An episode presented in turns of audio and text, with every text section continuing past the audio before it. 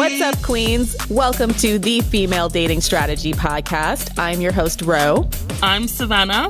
And this is Lilith. And today we're going to have a smackdown fight about which Disney princess is the biggest pickmeisha. Who's the fairest pickmeisha of all? the fairest pickmeisha in the land. We should whip out the British accents again. Oh, God. the fairest pickmeisha in all the land. Like two people told me I had a good British accent, and I was like, I don't believe you. No, that was intentional. I wanted it to be bad on purpose, so I'm offended that you liked it. That was my best effort, so y'all can drag that, but that's gonna hurt my feelings because that was the best I could do. Sorry. All right, so I'm gonna make the case. I'm gonna make the case that Ariel is the biggest Misha of all. I disagree. She disagrees. Okay. Okay. So tell us, Reaux, why? Why? Pray tell. Savannah already revealed to us she has not seen this movie. So you're lucky you made it out of your childhood and wasn't, and this wasn't like a ubiquitous part of everything because I remember mermaid everything. what do they call it? The, the Disney princess uh, world, the princess world with all the different princesses, but Ariel was one of the the first characters of the Disney Renaissance when they started making these animated film uh, animated films directed towards uh, girls. So Ariel was a 16 year old girl who lives under the sea, and she has this natural curiosity about life, and she occasionally goes up to the surface. Uh, she's a mermaid, obviously, uh, occasionally goes up to the surface and collects things that human ha- that humans have. And one day she's floating up to the surface and she sees this guy Eric on a boat, and the boat uh, capsizes, and then Eric almost drowns, and she saves him and puts him on the beach. She becomes obsessed with this dude, absolutely obsessed, and then goes to a witch doctor named Ursula to help her get back to the surface. To basically, what Ursula is going to do is give her a potion to transform her from a mermaid to a human. But the catch is she has to get Prince Eric to kiss her within three days. Otherwise, she turns back into a mermaid. And also she loses her voice. She has to, she has to give Ursula her voice in exchange for her new legs. Her, her shot, her chance for her shot to get this guy. So off rip, y'all. The entire premise of the story is one big pick me clusterfuck, right? She she doesn't know this guy. She sees him once on a ship. She decides they're in love and she's willing to give up her voice. Everything that anybody needs to communicate in order to have a shot with this guy. And what's hilarious about it is Ursula does this whole song about how um, the guys on land don't like to hear women anyways. So you're actually doing a good thing by exchanging your voice for some legs. Yeah. It's exact. I mean, it's literally like a three, four minute song about this. Like, girl, you don't need your voice. Just take this potion. Ursula knew what's up. She knew what was up. my my position is not that Ariel is not a pick me because she definitely is. It's just that she's maybe more of like a sympathetic pick me. Her relationship with her father, first of all, uh, she's grown up in this world where she doesn't. She feels like a bit of a misfit. She doesn't really fit in, and she has interests that are sort of like non-conforming. She wants to live in a whole new world. And her father finds her collection of all of her stuff that she loves and trashes it which is like that is like abuse. Yeah, he was really trash for that. You know, my understanding is that she wasn't conforming to their sort of society's expectations of what she's expected to do as royalty. Um, you know, there's that whole musical number at the beginning where it just looks exhausting. she has a, a, father who is very controlling and abusive and doesn't understand her. She is like a, a, misfit. That being said, I can see how this narrative of like, oh, if your dad's not being uh, supportive of you, if your dad's abusive or whatever, just throw, you know, just throw yourself into the arms of another man. Throw yourself at literally the first man you've ever seen. Exactly. And so I can see why that I can see why that message would be toxic to girls who maybe grew up in a household, you know, where they felt like they were being very stifled or very controlled, or, you know, their parents maybe weren't you know accepting things that they were interested in or even like destroyed. Like i've heard of like cases where families literally like will destroy the property of their child because they see their child as property and therefore their child's property is their property and therefore like you're not a separate person. I can like do whatever i want to you kind of thing. And a lot of you know it really fucks up with kids minds right? And so a lot of kids who grew up in abusive situations like that especially women literally do like throw themselves into the arms of the first man who shows them the slightest bit of attention.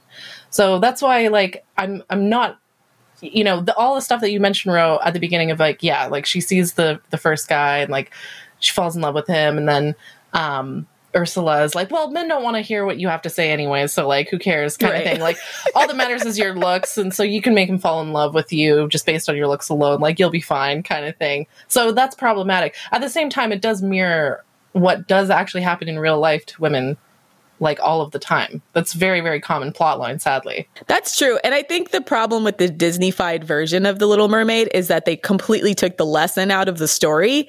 So in the original Little Mermaid story, she sacrifices all these things to get close to this guy and then he marries another woman anyway. And then she throws herself off uh, a cliff and into the water and I think dies and becomes a spirit. But like without that message or lesson, it just seems like Ursula's kind of right, right? Because he does fall in love with her based on her pretty face and none of her personality. like, it doesn't really show. My problem with the Disney story is the whole happy ending thing. Um, the whole concept, I know this may sound very cynical, but I think that we should stop teaching kids that everything has a happy ending. Um, and, and what you're talking about uh, with the original story versus the new one is the I don't know if you've heard the concept of like Disneyfication, which is like a sort of like sociological term to refer to the theme that Disney does, where they take a story such as a folk tale. Uh, you know, often the folk tales ha- have like horrifying themes. You look at like old school folk folk tales of like like original Red Riding Hood, for example. Like people get eaten and like die. They were gruesome and more realistic. Yeah. You know, you look, you listen the stories that they told kids back in the old days were all about like make sure to eat all your food off your plate or else a monster will come a monster will come and destroy you in the middle of the night if you don't obey your parents kind of thing, right? Like so. Yeah, like Brothers Grimm were um they they really lived up to their name because some of their stories were grim and Disney took a lot of their stories. So Snow White, I think, uh, Rumpelstiltskin, Rapunzel, all those, and just yeah, Disneyfied them into something completely different. And so the, the process of Disneyfication is you take something, you remove all the negative elements, you make it seem like, you know, safe and like sanitized and cutesy and wholesome and family friendly, and then it has a happy ending. And I feel like kids listening to those kinds of stories grow up with completely unrealistic expectations. It's not preparing kids for the real world. And it's almost traumatic when you grow up with that kind of mentality and then you're faced with the real world and it doesn't match up with your expectations. Like the old timey folk tales that were really dark and gruesome can be pretty traumatizing as a kid to hear these kinds of stories, you know? if you if you keep sucking your thumbs, then you know someone will cut off your thumb. I still can't get over Hansel and Gretel. Like, who came up with a story where they go into the woods and they they see this old woman and then she eats children? I'm like, did this happen? Did this happen? I demand to know the origin of the story. Like, what is the point of Hansel and Gretel? Is it like, don't eat too much candy? Don't believe in strangers who are giving you candy because they're just gonna like kidnap. I see it as an anti pedophile story. It's like, kids, like, don't trust strangers with candy, okay? They will steal and eat you, okay? But the, why do they make her a woman though? Like that's the thing. I'm like, mm. I, I, think children do learn from these kinds of stories, and that the reason why these folk tales exist is has some kind of educational element to it whether that educational element is like listen to your parents or like don't talk to strangers or do this or that or I read a theory about a lot of these um this is going to be kind of gross. A lot of these sea animal hybrids like selkies and mermaids were really just sailors who wanted to have sex with animals. The idea being they're out at sea for months and months and months and they're like that seal's looking kind of good. That trout fish is looking kind of good. So they were like the early day furries, but just with mermaids. Looks like a lady. Do you think it looks like a lady? Yeah, it totally looks like a lady. You could just see men like rationalizing it as to themselves. They're like, that fish I had sex with was actually uh, part lady. Jesus Christ. Because why are they always female too, right? Yeah, go ahead. Sorry. The sirens of Greek mythology were birds, not fish. I don't know. I, I see the siren story as just an example of men like just admitting that they have extremely poor impulse control and judgment. Um, like you know, Odysseus going by the by the sirens, being like, "Tie me up, boys! Put some put wax in your ears." Yeah, it's always some woman that takes them off their noble and righteous path, right? In all of these stories. also, the fact that Odysseus just was like shacking up with Circe, like he was gone for 20 years, okay? Um, but he was with Circe, I think, for like seven years, the the witch, and like everyone's like, oh, but he was bewitched or whatever. No, no, he wasn't. like he was just cheating on his wife. He wanted to be there. He knew where he wanted to be. Yeah, he was just cheating on his wife, and then I can't remember the name of his, of his wife, but you know, she's portrayed as like, oh my gosh, she's such a wholesome, good woman because during those 20 years, she never remarried. And, uh, you know, she has all these suitors who want her. And then, uh, you know, she doesn't sleep with any of them. And then Odysseus comes back and finally kills all of her suitors, which is like. We should do a show on Greek mythology. I think. I love Greek mythology. I've like been obsessed with it all my life. So yeah, I, would I'd be down to do that. But anyways, back to Disney because we kind of got off topic. But but back about the con just to wrap up the concept of Disneyfication, which is like the idea of taking something that maybe had negative elements, sanitizing it, repackaging it. We could have a whole debate about that. But back to the pickmeisha thing. Yeah, so that's that's my case for Ariel being the biggest pick me. Because I, I think I have a strong case built here. But although I think coloring her reactions in the context of her dad makes a lot of sense. The only my only problem with that story is like you said it has the happy ending where you know she throws herself into the arms of some man and I I don't like the idea of a lot of girls watching this and thinking that that's a good strategy. Right. Yeah. Terrible strategy. That if, that if you're growing up in an abusive home, don't give up all your uh, all your worldly possessions, uh, your bodily autonomy, your physical uh, ability for a man. Terrible, terrible messaging. Exactly. Like the promise that shacking up with some guy, especially the first guy you've met and you haven't even vetted him, that th- that will turn out badly for you 9 times out of 10. And I think women and girls need to have realistic expectations about that. But anyways, I want to talk about Snow White because I think Snow White is a bit of a pick me. But m- much like Ariel, she also had a a sort of difficult background because her, you know, her mother died, her father remarried, stepmother, I guess, was jealous and wanted her to go die. So Snow White, you know, gets taken out back, taken out back behind the shed to be put down like old Yeller. Like her stepmom was jealous. There's always an element of jealousy when it comes to the step parent. If there's if the mom's alive, she's horribly jealous of the daughter, right? That's another thing to watch with these stories because the stepmother is mad because she wants to be the fairest of them all, right? And so I, I see this as a dynamic between two pick me stepmom versus Snow White. This is a smackdown between two pick niches because what Snow White does is she goes and finds this house full of like seven dwarves and then just starts cooking and cleaning for them. That is fucking bullshit, okay? Right. yeah, she, she comes um basically like that. Well, I wouldn't say Mommy McBang made because it's not clear if she actually shagged any of them. But yeah, the concept remains. Exactly, it's Disney, so you know she's not going to sleep with all of them because it's Disney. But um, still, like the implication of her finding finding a house with seven dudes and then just like doing a bunch of cooking and cleaning for them. True. and then also the fact that the stepmom disguises herself as a witch and then gives her an apple. Like, who just takes food from strangers like that? Okay, that's a great way to get roofied. Yeah. Yeah, true. that should have been the moral of that story. It's like, stop accepting food from strangers. and then she spends the rest of the, the rest of the movie unconscious, right? And then it's just uh, the prince trying to find her. But we don't know anything about this prince. Like, and I feel Disney and just like general literature geared towards women does a lot, but Disney does it too.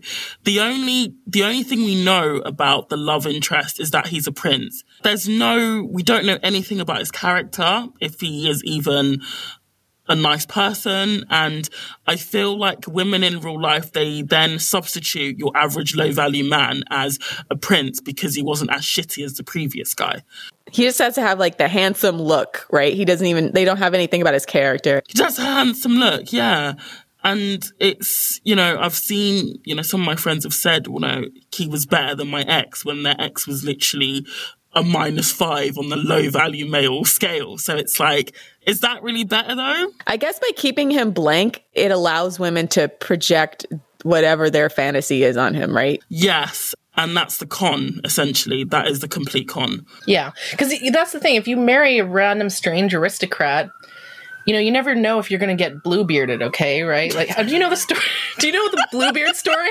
I don't, but okay, let me tell you the story. This is my this is hands down my favorite realistic folk tale. Okay. Basically, it's a French folk tale where this woman marries this aristocrat and he's like, "Babe, all of the rooms in this castle are for you except for this one room. You can never go into this one room. And if you go into this room, I'm not going to tell you what'll happen, but don't just don't go into this room." And um, basically, I mean, each version of the story over time is different, and that's why it's actually interesting to see to read these stories and and how they're reinvented each time, and how the moral is slightly different each time. But basically, she goes into the room and realizes that he's like a serial killer, and every woman he's ever married, you know, he murdered her, and so all the bodies of all of his ex-wives or past wives are in that room and so he's like well you know you uh, you went into this room therefore you deserve to die and so if you hadn't gone into this room i wouldn't have murdered you and so i really fucking hate the lesson which is you know as a woman you should obey your husband and not be curious but yeah, th- this is why you don't marry random aristocrats. You never know if you're going to get blue bearded, okay? That's why vetting is important. I don't even know how they would Disneyfy that. That's pretty dark. Although, although they did try with uh, Hunchback of Notre Dame to really sanitize that story for a happy Disney ending, and it was still disturbing for a children's cartoon. That was still dark, dark. Like the friar was some fucked up dude. I weirdly loved that movie when I was a kid. It was traumatizing, but you know, one of those movies that's traumatizing in a good way. There's also lots of references to Quasimodo on the subreddit as well, which just makes me literally. so I think Snow White, even though she also has an abusive background with um, Ariel, I think Snow White is slightly more of a pick me. What, what about you, Savannah? Who do you think's the biggest pick me? I'm gonna throw my hat in the ring and say Belle from Beauty and the Beast. Ooh, that's a good one. Yeah. For those who uh, who haven't seen it, it's basically the story is about Belle, who is a young, intelligent, pretty, attractive woman who basically has the world at her oyster. She's the only woman in her is it like village who can read. Um, so she's constantly getting cast.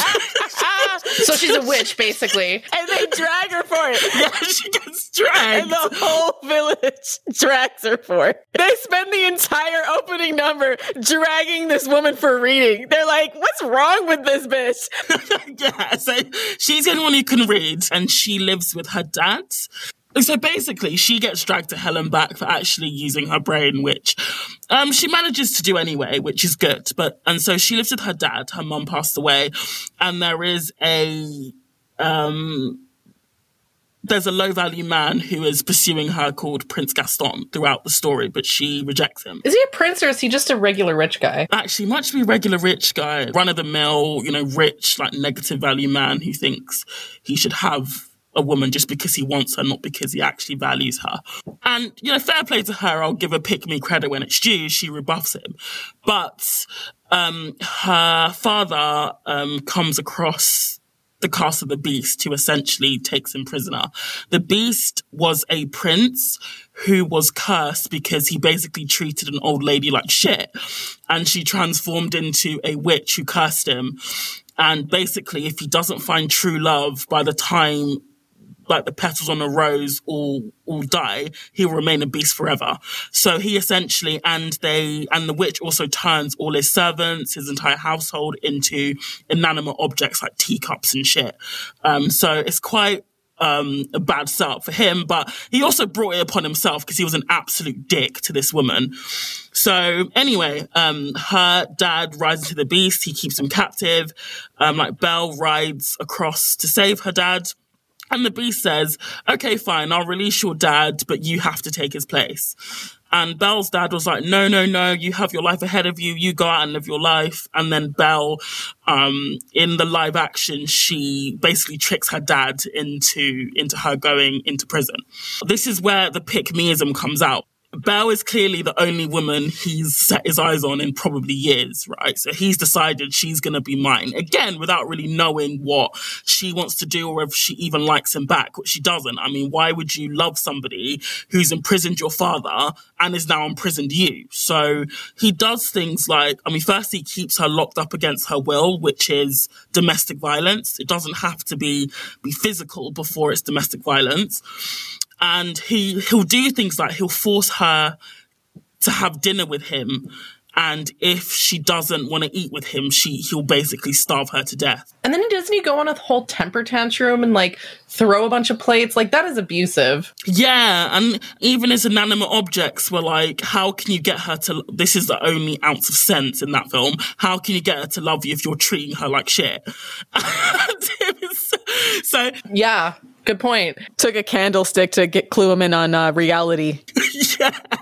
He basically brought her along into this elaborate program essentially to use her because he knows he's running out of time because the rose petals are dying. Um, so at some point in the story, he basically lets her go, but she gets attacked in the forest by a bunch of wolves and the beast comes to save her and gets basically beaten the shit of. Again, I have no tears. That's where she messes up, right? And then she's like, "Oh, he's just this wounded bird. I have to take care of him." yeah, this is where the pick meism comes out. So, and I just think this whole this whole time she's dancing in the hall, he gives her like a whole library. I'm just thinking, this guy is a literal beast. Like, all joking aside, like if I'm just I'm just taking the story literally, like how in the world are you meant to find as a woman a beast attractive, like physically or like, I, I just, oh, I don't think there was ever a point where the beast showed any real redemption for being a pompous asshole at the beginning. It was more just Belle just decided to see like the good in him. And again, there's no, I mean, she literally met him as a beast. She don't think she really knew him as a prince. And even if she did, he was clearly a piece of shit because he angered a woman enough to get a massive curse placed on him. So it's like, why, and also why is a woman, and again, this, this reflects reality, doesn't it? Why is a woman hitching her wagon to a man who was cursed? And has bad luck following him because of his own actions. And women do this all the time.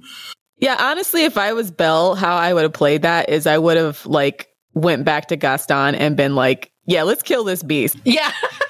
it's like you should have just taken the entire last act and put that basically in the second act, right? And then yeah, it would have been over, right? He probably would have like acted like you owed him something, but you would have had your dad back.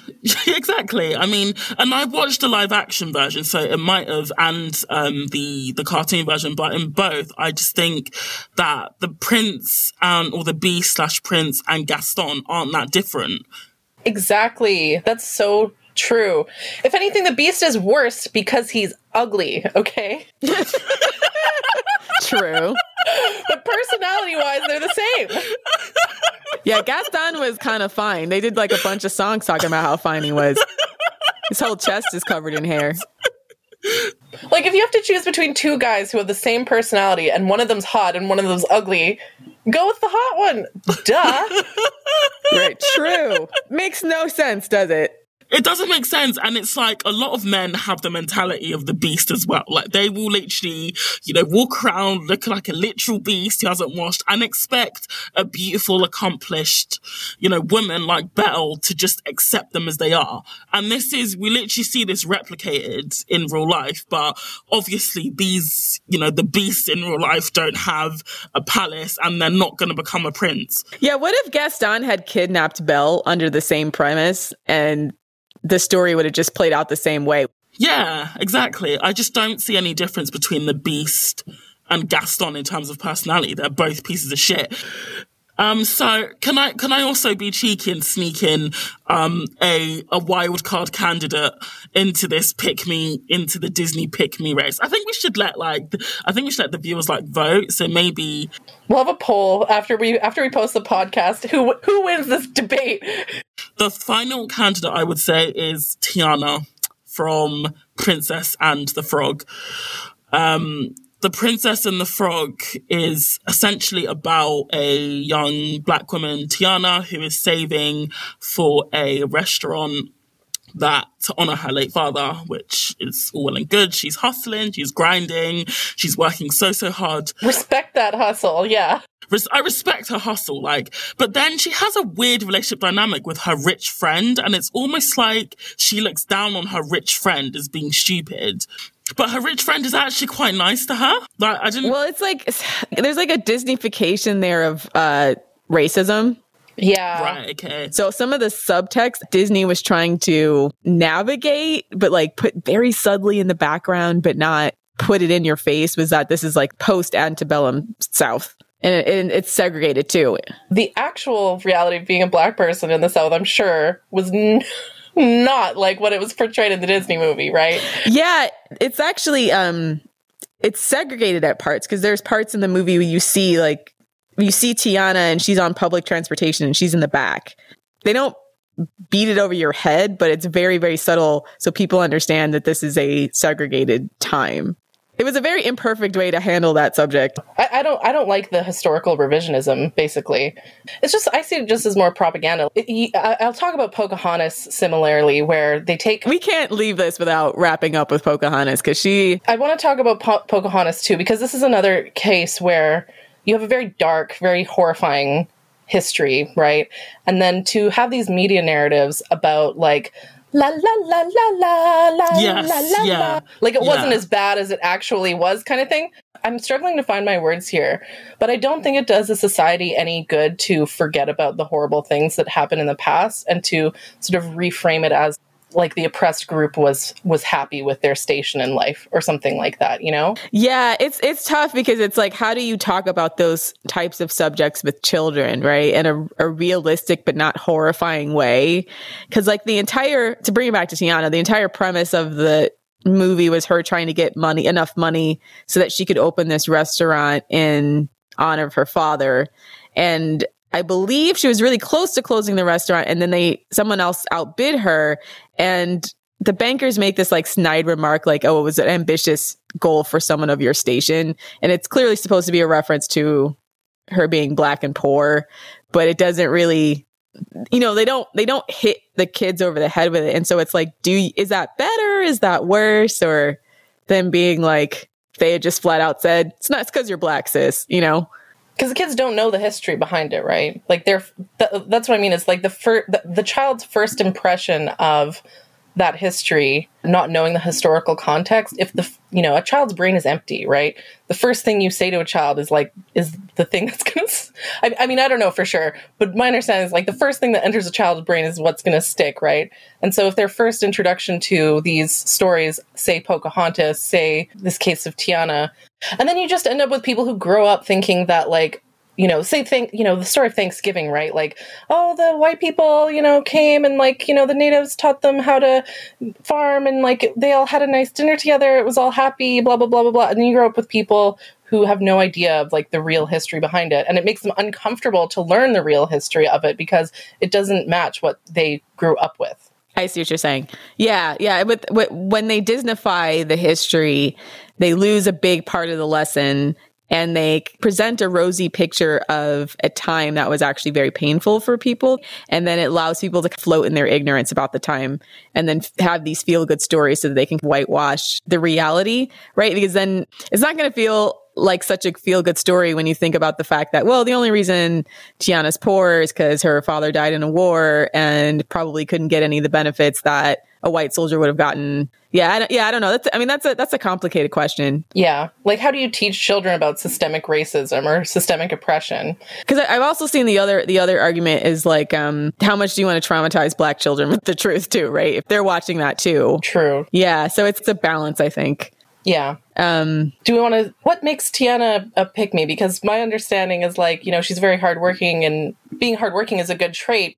Uh, yeah, so basically, Prince uh, Naveen is now a broke prince because his parents cut him off for basically being a piece of shit. a fuck boy from top to bottom. Yeah, so he rides into Tiana's town, planning to basically um, get into a sham marriage with her best friend Charlotte, who's the rich kid, and basically just like use her fortune, basically, because he has none of his own. So he's a gold digger. Yeah, he's a gold digger and um, just a general womanizer as well. Um, Tiana doesn't know this, so um, and again, uh, Naveen gets a curse placed on him. This time, unlike the Beast, though, like also Doctor Facilier, he's a witch doctor. He's an even bigger piece of shit. So I have a shred of sympathy for Naveen because he's a really, really nasty character, Doctor Facilier. He's like um, he puts curses on people. He's involved in the voodoo underworld and is just basically the devil. Voodoo, though, this is a side note, but voodoo though is a is a often misunderstood, demonized religion. But that's a whole other discussion. I think voodoo is actually dope. Okay, I love voodoo.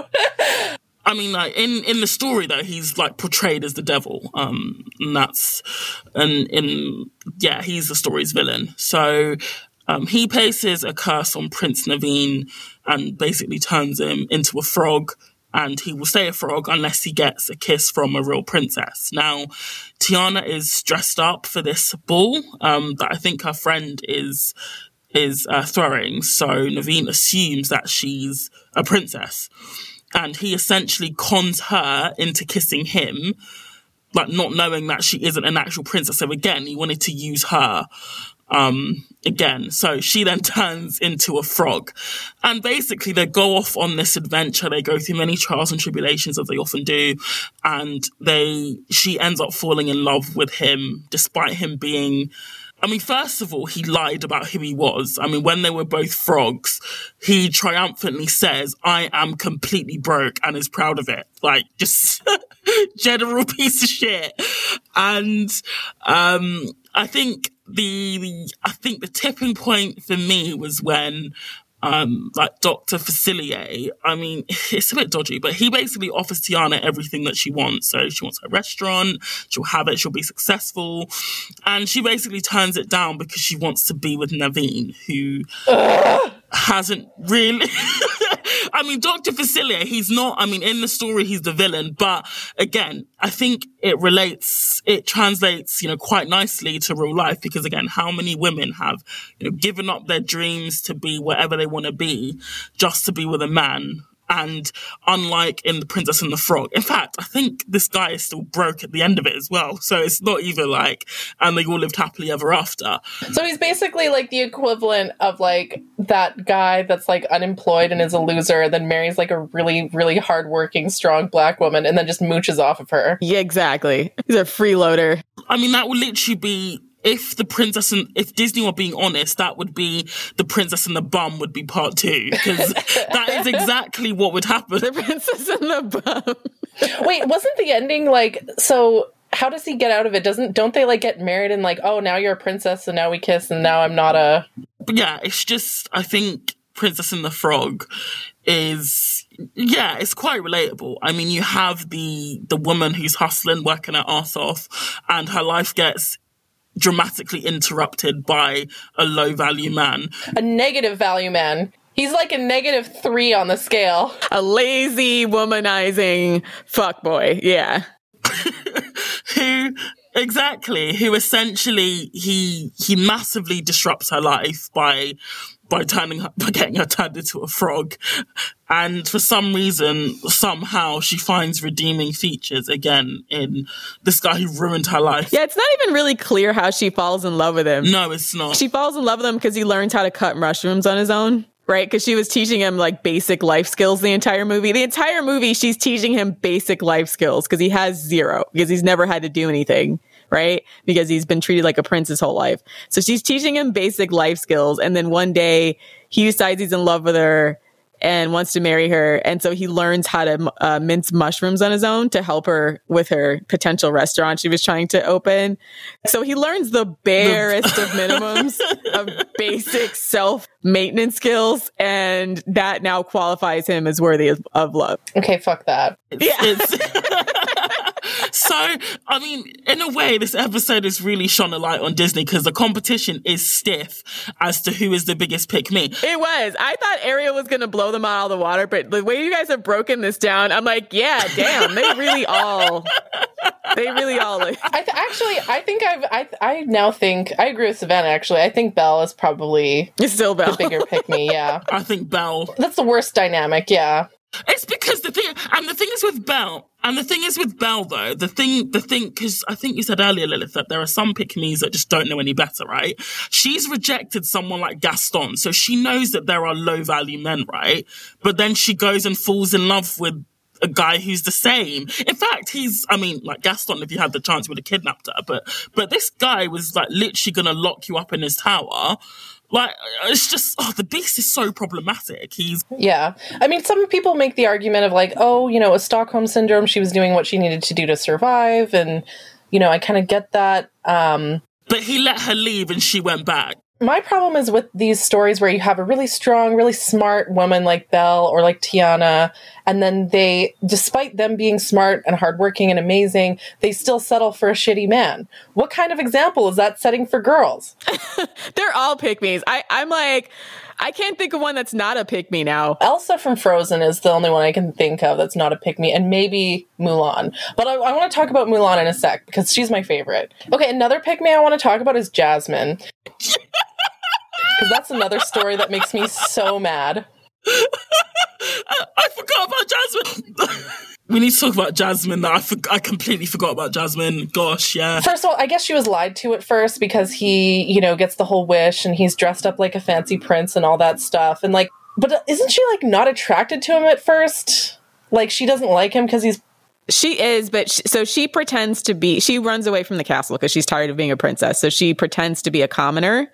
And then while she's pretending to be a commoner, she almost, uh, she steals something on accident and then Aladdin saves her. And then they get to know each other and she falls in love with him as a street rat. And then he, uh, he finds out she's a princess and then he realizes, oh, I'll never be able to have her unless I'm a prince because the law at the time was that she had to marry a prince. So then a series of adventures happened and then he gets the the lamp from the Cave of Wonders and then wishes to be a prince so that he can bag Jasmine. Yeah. But isn't she not attracted to him in prince form, like at first? I think she thinks he's pompous at first, but only when she realizes that he was actually a street rat all along, and that's when she like falls for him or whatever. I hate that story so much. You've got a literal queen being like, "Oh yes, oh, the street rat." Like, no, I hate that.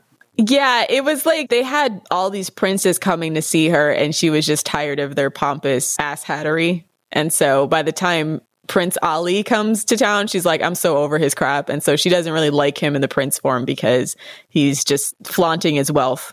But I don't know. I don't know if that makes her a pick me. Yeah, but again, that's a that's another propaganda thing because I really don't like the idea of a woman who's at a very high level is like beautiful, intelligent. There's no virtue in being attracted to someone who is beneath you. Like that doesn't make you a better person. Yeah. and it just seems like propaganda to get girls to have low standards and to think that there's something wrong with them if they want better or want like, you know, someone who's their equal.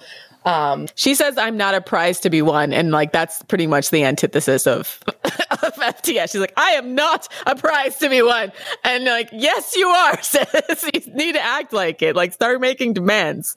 Exactly. Like, there's no virtue in dating a poor, broke, ugly, abusive guy. Like, with, I'm not just talking about Jasmine. I'm talking about like collectively, like the Belle story, the Tiana story. There's no virtue. Like, the, you're not a good person or a good woman just for dating a guy who's shitty, right? She doesn't want to be objectified. And I think it's part of, see, it's complicated now that I'm thinking about it because the, the reason why she says that is because she doesn't want to be objectified by these guys because she is being treated like she doesn't have her own choices. And I think that's the subtext is that her father and Jafar are trying to put all these guys in front of her and force her to marry some guy just because he's he's of a certain station rather than someone who she's actually genuinely attracted to but I think instead of um balance, maybe that should have happened. She goes full on like to like the exact opposite extreme, which is just as harmful. Yeah, the the diamond in the rough, according to the prophecy. And I'm like, how many prophecies have there been? These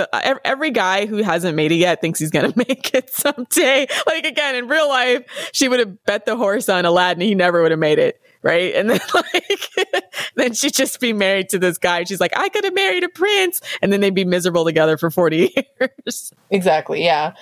Um, uh, what's another? So I got beef with the movie Frozen because there's a scene in there with a song where Kristoff, who is like, he's not really Anna's love interest. I mean, the, the very beginning of the entire movie, Anna falls in love, uh, does the whole Disney falls in love at, at first sight with a prince who turns out to be a guy who's just trying to maneuver uh, their family out of their kingdom. So basically, he had alter- ulterior motives from from the beginning, and uh, credit to Disney, they finally showed the downside of their like instant love connection because they see each other, you know, and they're both handsome and pretty.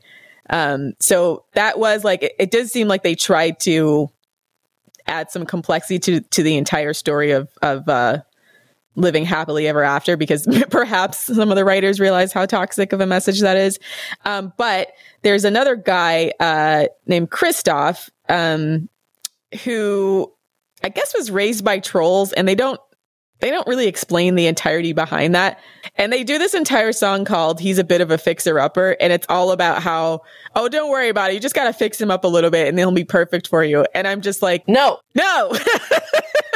no more projects. No more fucking projects. they do a whole song in a bit and they're like, well, he smells and he's a little awkward. He's got this weird thing going on with the reindeer, but he's just a little bit of a fixer upper. And if you just fix him up with your love, all he needs is a little bit of love. And I'm like, no, no, no. That's how so many women get trapped. He needs to come all the way together. I think the only HVM in Frozen was Olaf. What? The yeah, snowman. Oh, I'm so confused by this. What? I liked Olaf, huh? like the snowman because because at the beginning as well like when anna and him were setting off he was even he was like he was like bye sven thinking he wouldn't come along but then she brought him along with her so olaf is a little snowman who is very who's like disgustingly ignorant because he sings a song about looking forward to summer not realizing that he won't exist if there is if there is sun.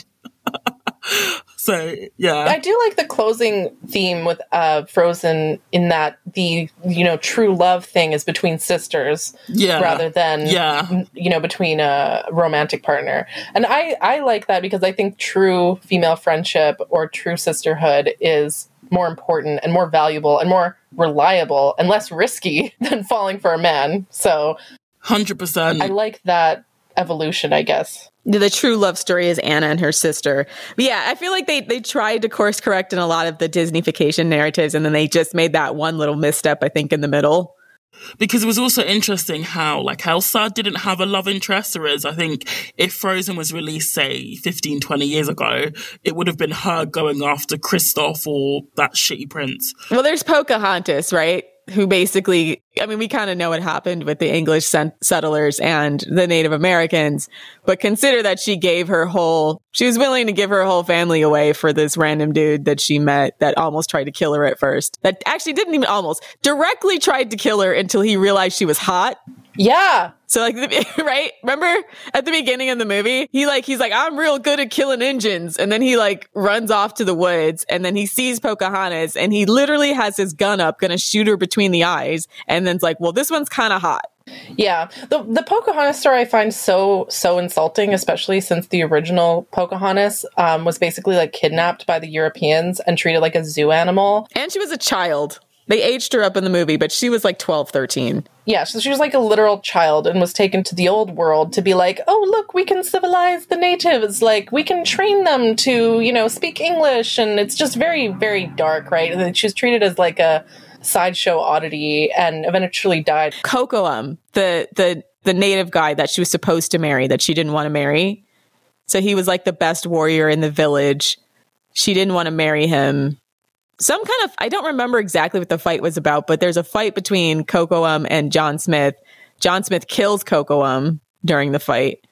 And then that ins- a, a war ensues. It starts to ramp up after that because of the fact that John Smith killed Kocoum, and then she decides to throw herself in the middle of that. And I'm like, girl. Yeah, it's really problematic the idea of like a war between, because we know what happens later, right? Like this is it's not, it's not like Disney made this before the European history happened, right? Like we know the end.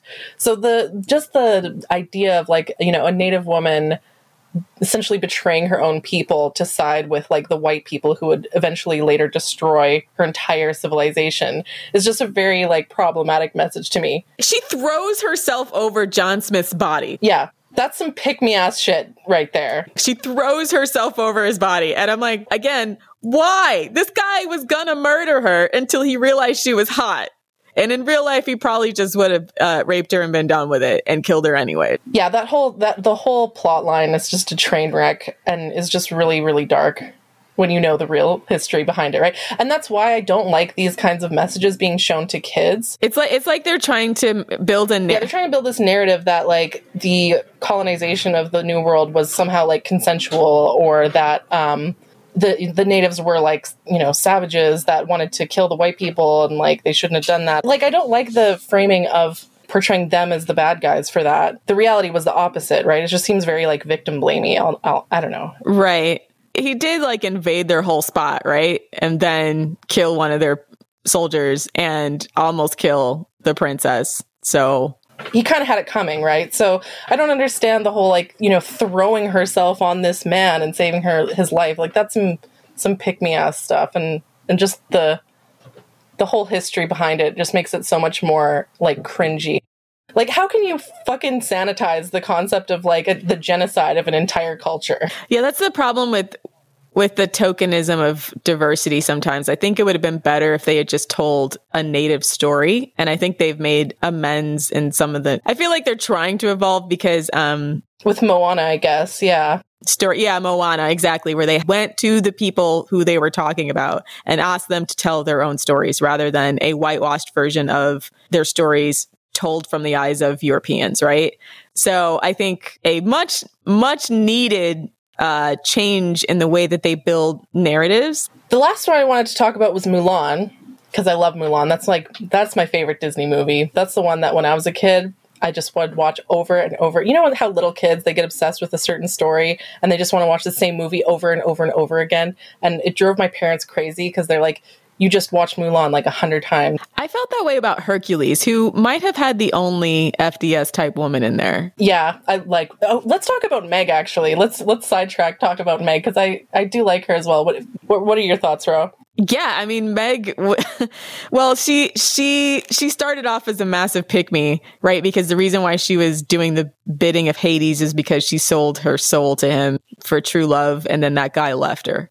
Yeah, so she's like a reformed pick me reformed pick me. Yeah, relatable. Hashtag relatable. yeah. Uh. And then I'm trying to remember now. It's like it's been actually years since I've seen that movie, but uh, ooh, like what? Ex- what was her entire? So what happened? Yeah, so she sold her soul to get a guy. He ends up leaving her, and then the thing is, in the end, there's this one moment where Hercules makes a deal with Hades that they'll give away my power so long as Meg is safe and then Meg in, gets injured. But what the way that she gets injured is like she goes and like throws her again one of these like the woman throws pushes him out of the side. There's this pillar that's about to fall. She takes the hit instead of Hercules, and then because she got hurt, he gets his powers back, and then he goes to the underworld to to save her. I know originally she was trying to find out what Hercules' weaknesses were. Hades points out that Meg is his weakness. Right. Although I will say Hercules had a TV show. It was like Hercules in college or something like that. and they have this uh, episode where he creates like a sculpture. It's like a Pygmalion story where he creates a sculpture of his perfect woman, and then Aphrodite comes and is like, you know, what do you want her to be like? He's like, oh, I just want her to be beautiful and crazy about me. And Aphrodite rolls her eyes and is like, all right, you you got it. And so it turns out she's like obsessed with him, and he doesn't like that. Like he actually loses interest in her because of how much of a pick me she is. And then when he rejects her and leaves her on this island, she literally like goes insane. So Aphrodite kind of it's kind of a double-edged sword. It's like, oh, she's crazy for you, like she's literally crazy for you. So she goes there and she like destroys prom or whatever, and then in the end, um, Aphrodite's like, okay, this is a lesson in how you know you shouldn't just want a woman who's obsessed with you. You should want a woman with her own personality. And then he's like, okay, I want her to be her own person and have a mind of her own and then and then once she has a mind of her own, she dumps him. So that's an FDS story. That's an FDS story that I like. That's like that's uh Disney dipping their toe into uh progressivism. But yeah, so what happened is Meg, she does sacrifice herself for Hercules. He was about to get hit by a pillar and she pushes him out of the way and then she gets crushed by the pillar instead and dies. And then he goes and he goes and rescues her and then that selfless act makes him a god again. So that sacrifice, yeah, exactly, uh, makes him a god. And I think it's actually kind of cute how at the end, like he has the option of going up and living on Mount Olympus, and he's like, "No, I'm gonna give up immortality so I can be with Meg." I think that's I kind of like that. Actually, it's pretty cute. That's kind of cute. Yeah. So like I like that whole story arc to be honest. The the the fact that they both sac- like what I don't like is stories where the woman sacrifices everything for a man and doesn't get much in return. This is a case where they both make a sacrifice and they choose each other in the end. Right. Yeah, that's actually a very, very good point. That this seemed like they're both kind of mutually meeting each other meeting each other's intensity, right? And even even though actually Meg's probably more reluctant than Hercules, but but at least you're kind of seeing him make the proposition to her and you know them feeling out each other's commitment to one another. So yeah, I mean, they tried not bad for Disney. I mean, considering all the other stuff we've talked about. Yeah, but apparently she doesn't count as a Disney princess because she's not like royalty. So, like, of course not. neither does Esmeralda. Actually, we need to talk about that because all the like based women are not Disney princesses, right? Esmeralda isn't either. Yeah, like, all the women who were independent and had a mind of their own and were doing their own thing didn't get to be Disney princesses. Except for the new crop, there's the two the 2D princesses, not the 3D princesses. yeah, the 3D princesses are more modern. And they're more children too. That's what I noticed is that they they stopped um aging up the princesses. I think uh the youngest one that I know that at least the person that revealed their age was Ariel was 16, but the rest of the princesses it's not really clear how old they are and they seem to be older versus like now with Moana, those are clearly children, right? They they make they draw them like children and they look like children. I actually found this graph that was like these are the ages of all the princesses, and the oldest one is Elsa. She's 24. Anna's 21. Tiana's 19. What? Yeah, Cinderella's 19. Oh, that's another one I want to talk about Cinderella. Okay, so for those of you listening, we have Patreon bonus content where I talk about the Cinderella story.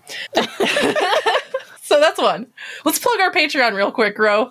Oh, yes. Have you heard of our Patreon? It's at patreon.com forward slash the female dating strategy. We have lots of bonus content up there as well as the opportunity to enter our raffle to have a story from your life, either roasting a guy or celebrating one of your successes on our podcast all you got to do is sign up for the Patreon and then submit your story to us and we'll draw a couple out of the raffle. And like we said, we have yet to get one yet. So if y'all want to go ahead and, you know, submit it, then you could be the first one. Be a pick uh, me. Be a pick me. Just for this. Just for this. Just for this. And we also have the Queen tier if you want uh, exclusive updates on the brand and where we're going with different uh, aspects of the brand. If you want to be on the Queen tier and get some merchandise, and help sync Vice. Yeah, help sync Vice. That's it. Yeah, you'll know what we're talking about when we release the content about what we're going to do in that area. Oh, and also follow our social media because we have uh, special deals on our social media sometimes.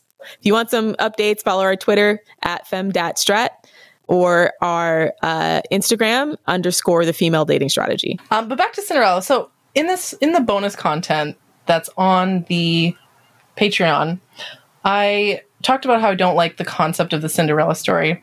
And I have to admit, my views have changed slightly since then. Now that I've looked at the Cinderella story in more detail, I actually think that she's maybe less of a pick me because, again, it's another case of like, you know, she grew up in an abusive home. She had the stepmom and stepsisters who were like bullying her and pretty much treating her like a slave. And she had to be resourceful essentially to get out of her situation. Like, she tries, she ends up like sewing this dress. She wants to go to the ball and she tries to improve her situation. So I kind of respect that actually. That being said, I don't like the fact that the guy that she um, ends up with, Prince uh, whatever, can't recognize her. Prince Charming. Generic prince that you can project all your fantasies on. And then he can't even recognize her without the shoe. Like, come on. And being charming is not a good thing in most cases from like men. I think like Gavin de Becker in The Gift of Fear, which is which should be required reading for girls of Disney age, often says that charm is a red flag because it's what men use to disarm. It's not a positive thing.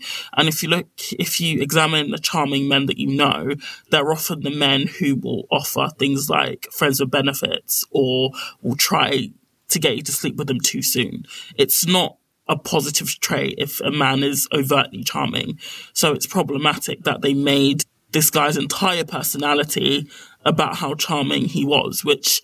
Yeah, lots of horrible people are charming. Yeah, Prince Charming is a red flag. A lot of narcissists, a lot of sociopaths, psychopaths, a lot of them have that superficial charm. So, yeah, definitely something to look out for. Yeah, but again, in the, in the, original Disney story, she the the stepsisters apparently cut off their toes to fit into the shoe Ugh. thing, right? So so they're the pick me's. I, in this story, I'd say the stepsisters. Yeah, the stepsisters are the pick me's, literally like mutilating their own feet to try to get picked, right? Um, but also, like, why can he not look at your face. You don't remember her face because he was too busy looking at that ass. Do we want to talk about Merida from from Brave? I kind of, I actually kind of liked Merida because her parents were trying to marry her off, and she like didn't like any of them. She says, "Okay, if you want to win my hand." You have to win this archery competition. And then she enters the competition and then wins. And so she's like, I'm going to marry myself. I stand that, honestly. Based. Based. Ladies, if you're listening, marry yourself. but um, uh, yeah, so Mulan. Why do I like Mulan so much? So, what I like about Mulan is, first of all, she's got that honor, right? So, when her dad's going to be conscripted, she's like, no, my dad's totally going to die.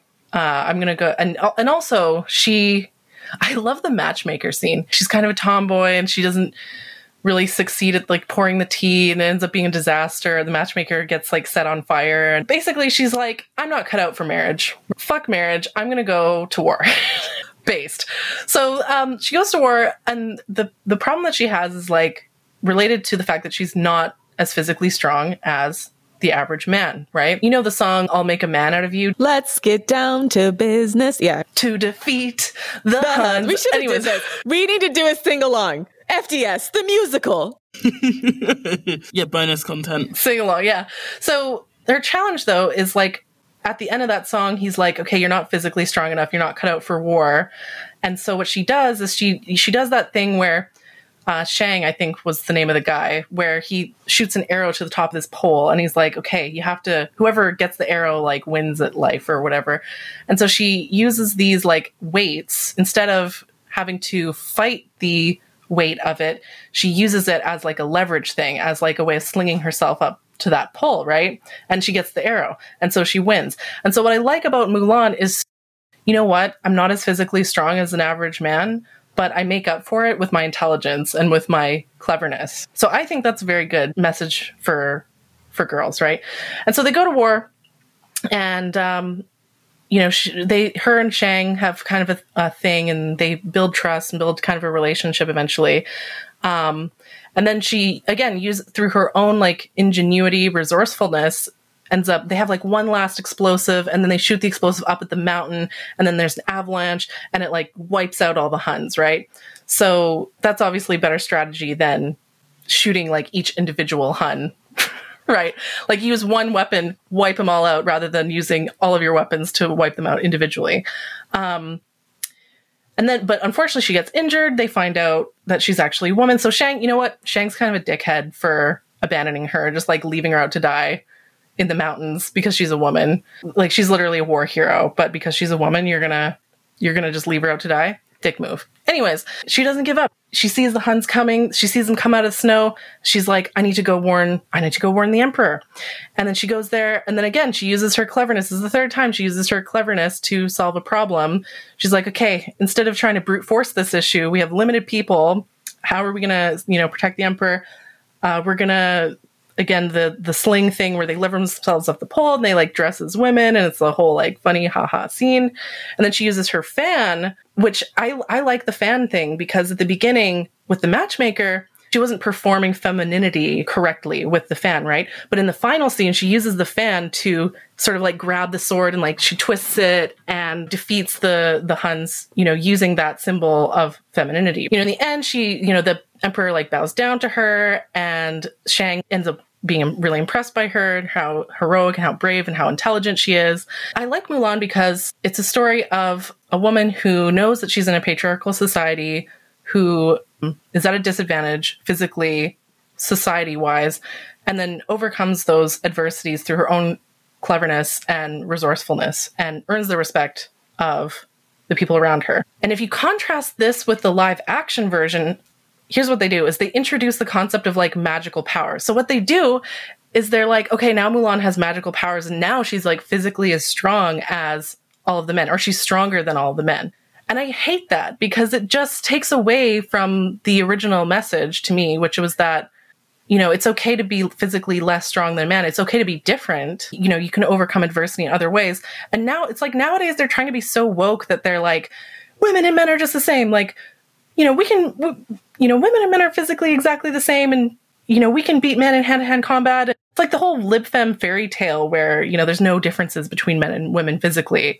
Or like that feeling, I have to prove that I'm exactly the same as a man or better than a man to succeed. In the first movie, the animated version, she's probably the only Disney princess I can think of that's not a pick me, and that is like a badass bitch in her own right.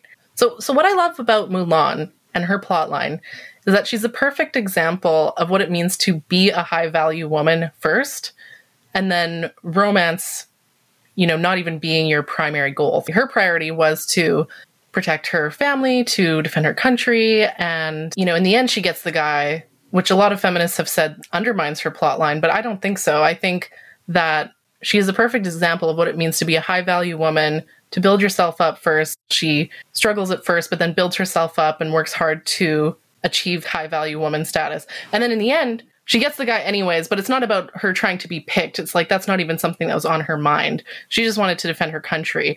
And then he sees that and is like, damn, like mad respect kind of thing. First, work on yourself, be a high value woman. Romance is optional. If you're if there's a guy out there who sees that and is like, wow, mad respect. I love the fact that you're a high value woman, then he's a better guy for you than a guy who you have to sort of debase yourself or lower yourself in order to attract. That and also that you have to f- like do endless fixing of. So the other subtext subtext of that too is that he was already competent and capable. Like he was already a general right? Or he i guess a commander. So he was already a high value man over time they kind of get to know each other. But yeah he wasn't he was never a project for her right? She never had to build him up. She didn't waste her time trying to like make him into some anything. Exactly. Of all the disney princesses mulan is the best one is the least pick me the highest value woman. Great example for little girls to follow in my personal opinion. Mulan is quite literally a strategy queen okay? Like i she is a ruthless strategist in her own right. Seriously mad respect all right. If you like FDS and want to support us, please check out our Patreon at patreon.com forward slash the female dating strategy. You can also check out our website at thefemaledatingstrategy.com. Thanks for listening, Queens, and for all you fixer uppers out there. We're not fixing shit. Die mad.